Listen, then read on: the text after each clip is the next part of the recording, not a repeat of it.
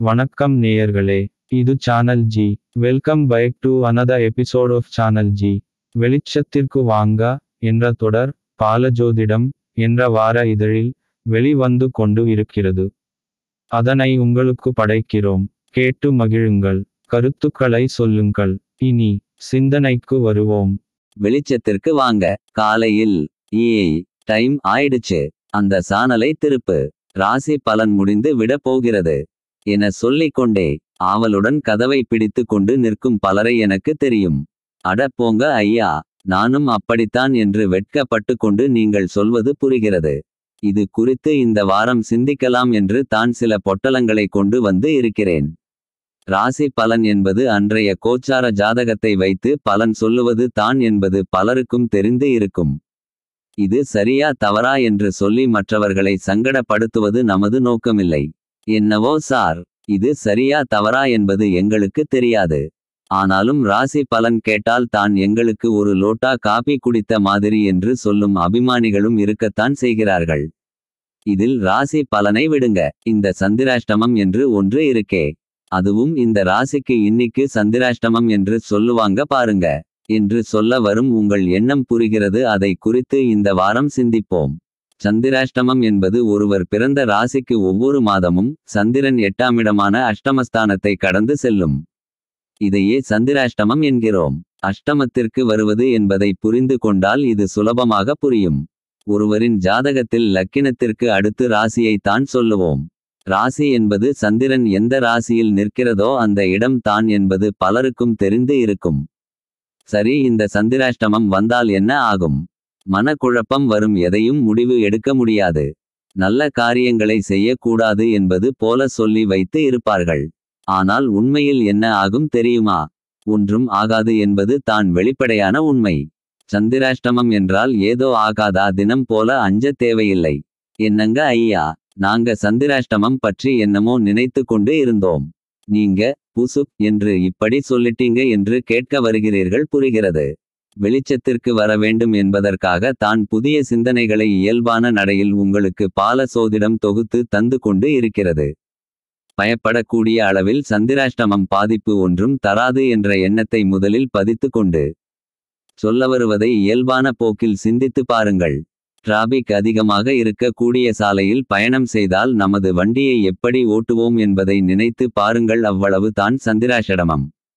Traffic அதிகமாக இருக்கக்கூடிய சாலையில் எப்போதுமே டிராபிக் இருக்காது. சில மணி நேரத்தில் அது சரியான இயல்பு நிலைக்கு வந்து விடும். அல்லது பணியில் இருக்கும் காவலர்கள் அதனை சரி செய்து விடுவார்கள். டிராபிக் உதாரணமாக சொன்னதற்கு என்ன காரணம் தெரியுமா? டிராபிக் என்பதற்கு காரகமே சந்திரன் தான் என்பதால் தான். அப்படின்னா சந்திராஷடமம் பற்றி பயப்பட தேவையில்லையா? அன்னிக்கு நல்ல காரியங்களை செய்யலாமா என்று கேட்க நினைக்கிறீர்கள். நல்ல காரியங்களை செய்ய நாள் பார்க்க வேண்டுமா? ராகு காலத்தில் நல்ல காரியங்கள் செய்யக்கூடாது. அஷ்டமி நவமியில் செய்யக்கூடாது.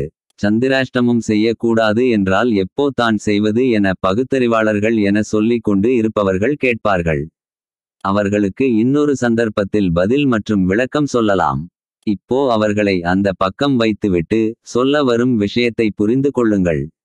எட்டாம் இடத்தில் இருந்து நேர் பார்வையாக அது தனம் வாக்கு குடும்பம் என இரண்டாம் வீட்டை பார்ப்பதால் அந்த ஸ்தான அமைப்புகள் பாதிக்கும் என நம்பப்படுகிறது. முக்கியமான விசேஷ நாட்களில் மகா சங்கல்பம் செய்வது உண்டு அதை நீங்களும் கவனித்து இருக்கலாம். அல்லது செய்து கூட இருக்கலாம். அது சமயம். தாரா பலம் சந்திர பலம் ததேவா.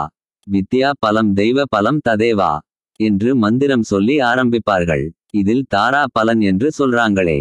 சந்திர பலன் என்று சொல்றாங்களே. என்பது தான் இந்த வாரம் நாம் எடுத்துக்கொள்ளும் சிந்தனை. உதாரணமாக சொல்கிறேன். சரியாக உள்ளதா சொல்லுங்கள். உங்கள் ஜென்ம நட்சத்திரத்தில் இருந்து பதினேழாவது நட்சத்திரம் அன்றைய நட்சத்திரமாக வந்தால் அன்று சந்திராஷ்டமம் இல்லையா? சரி இப்போ தாரா பலனை எடுத்துக்கொள்வோம் சந்திரன் கோச்சார ரீதியாக பலனை தாரை மூலமாக வழங்குவதாக நம்பப்படுகிறது என்பது உங்களுக்கு தெரிந்து இருக்கும். ஒருவருடைய ஜென்ம நட்சத்திரத்தில் இருந்து அன்றைய தினத்தின் நட்சத்திரம் வரை எண்ணி வருகிற எண்களுக்கு பலன்களும் விடை ஒன்பது கு மேல் வந்தால் ஒன்பது ஆள் வகுக்க வரும் மீதியை கொண்டும் தாரா பலன் சொல்ல படுகிறது ஒன்று முதல் ஒன்பது வரைக்கும் ஜென்ம தாரை மைத்திர தாரை பரம மைத்திர தாரை என பலன் சொல்லுவார்கள். இப்போ பாருங்கள் எந்த நட்சத்திரத்திற்கு எந்த நாள் சந்திராஷ்டமமாக வருகிறதோ அந்த நாளில் தாரா பலன் சிறப்பாக இருக்கும். அது மைத்திர தாரையாகவோ அல்லது பரம மைத்திர தாரையாகவோ இருக்கும். உதாரணமாக ஜென்ம நட்சத்திரம் பூசம் பூச நட்சத்திரத்திற்கு சந்திராஷடமம் தினம் சதயம் நட்சத்திரத்தின் அன்று. இல்லையா? இதே நாளில் தாரா பலன் பார்த்தால் மைத்ரா தாரை என்று வரும். இதன் பலன் புதிய முயற்சி மேற்கொள்ளுதல் புதிய செயல்கள் செய்தல் என்பது போல வரும். இப்போ சொல்லுங்க. தாரா பலன் நன்றாக இருக்கிறது என அந்த நாளை நல்ல நாளாக சொல்லலாமா அல்லது சந்திராஷ்டமம் என்று அந்த நாளில் நல்லது செய்யாமல் தவிர்க்கலாமா? இந்த சிந்தனையில் சிந்தித்தால் சந்திராஷ்டமத்தினால் கெடுபலன்கள் வராது என்பதை புரிந்து கொள்ளுங்கள். உச்சநீச ஆட்சி வீட்டுக்காரர்களுக்கு சந்திராஷ்டம பாதிப்பு இருக்காது என்பதை புரிந்து கொள்ளுங்கள். ஜனன ஜாதகத்தில் ஆறு முதல் பன்னிரண்டு வரை மிடத்தில் சந்திரன் இருந்தால் அவர்களுக்கு பாதிப்பு இருக்காது. இதே போல குரு சுக்கிரன் பார்வை எட்டாம் இடத்தில் பதிவது சந்திராஷ்டமம் அடையும் நட்சத்திரங்கள் குரு அல்லது சுக்கிரன் நட்சத்திரமாக இருப்பது என சில பொது விதிகளும் உண்டு. இதனால் தான் சந்திராஷ்டம தினத்தின் போது அன்றைய நாளுக்குரிய உணவுகளை எடுத்து கொண்டால் சந்திராஷ்டமம் பற்றிய பயமோ கவலையோ தேவையே இல்லாதது. உணவு மனதை மாற்றும் என்ற இயல்பான அறிவியல் சிந்தனையை வைத்து சிந்தித்தால் கருப்பு சட்டைகள் கூட சோதிடத்தை ஏற்றுக்கொள்ளும் என்பதை புரிந்து கொள்ளுங்கள். சந்திராஷடம பயம் இன்றி இனி இறை நம்பிக்கையோடு பயமின்றி ஒவ்வொரு நாளையும் எதிர்கொள்ளுங்கள். நல்லதே நினைப்போம் நல்லதே நடக்கும்.